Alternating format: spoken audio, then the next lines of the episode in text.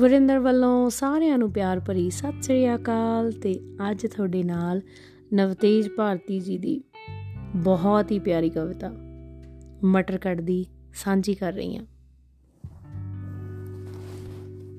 ਉਹ ਫਲੀਆਂ ਚੋਂ ਮਟਰ ਕੱਢ ਰਹੀ, ਹਰੇ ਹਰੇ ਰਸ ਨਾਲ ਭਰੇ।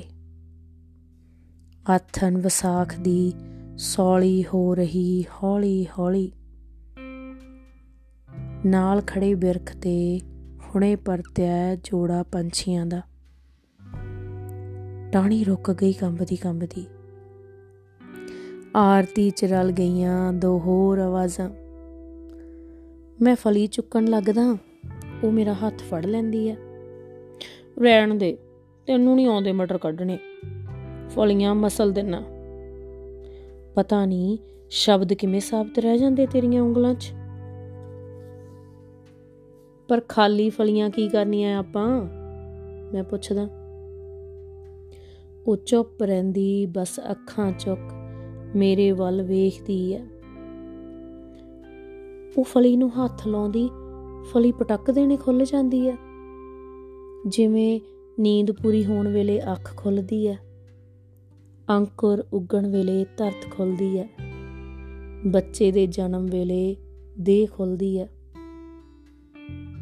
ਤਲੀ ਤੇ ਮਟਰ ਰੱਖ, ਉਹ ਮੇਰੇ ਨੱਕ ਕੋਲ ਕਰਦੀ ਐ। ਕਿਹੋ ਜੀ ਐ ਇਹਨਾਂ ਦੀ ਮਹਿਕ?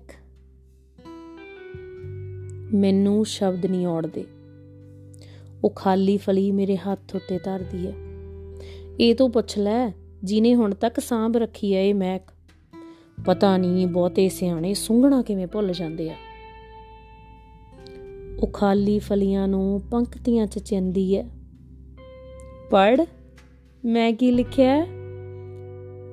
ਮੈਂ ਅਵਾਕ ਉਹਦੀ ਕਵਿਤਾ ਵੱਲ ਵੇਖਦਾ ਰਹਿ ਜਾਣਾ ਦੋ ਖਾਲੀ ਫਲੀਆਂ ਨੂੰ ਕੰਨਾਂ ਤੇ ਲਾਉਂਦੀ ਐ।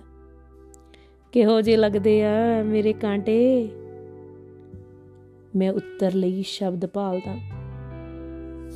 ਨਿਰਾ ਘੁਗੜ ਹੈ ਉਹ ਆਖਦੀ ਹੈ ਮਟਰਾਂ ਦਾ ਬੋਈਆ ਚੁੱਕ, ਉਹ ਮੇਰੇ ਵੱਲ ਵੇਖਦੀ ਹੈ ਤੂੰ ਅਜੇ ਤੱਕ ਇੱਕ ਪੰਕਤੀ ਵੀ ਨਹੀਂ ਲਿਖੀ। ਜੇ ਮੈਂ ਤੇਰੇ ਵਰਗੀ ਜਿੱਲੀ ਹੁੰਦੀ, ਆਪਾਂ ਭੁੱਖੇ ਰਹਿ ਜਾਂਦੇ। ਸੋ ਅਗਲੀ ਵਾਰੀ ਕਿਸੇ ਹੋਰ ਕਵਿਤਾ, ਕਿਸੇ ਹੋਰ ਰੰਗ ਦੇ ਨਾਲ ਮਿਲਦੇ ਹਾਂ ਸਤਿ ਸ੍ਰੀ ਅਕਾਲ।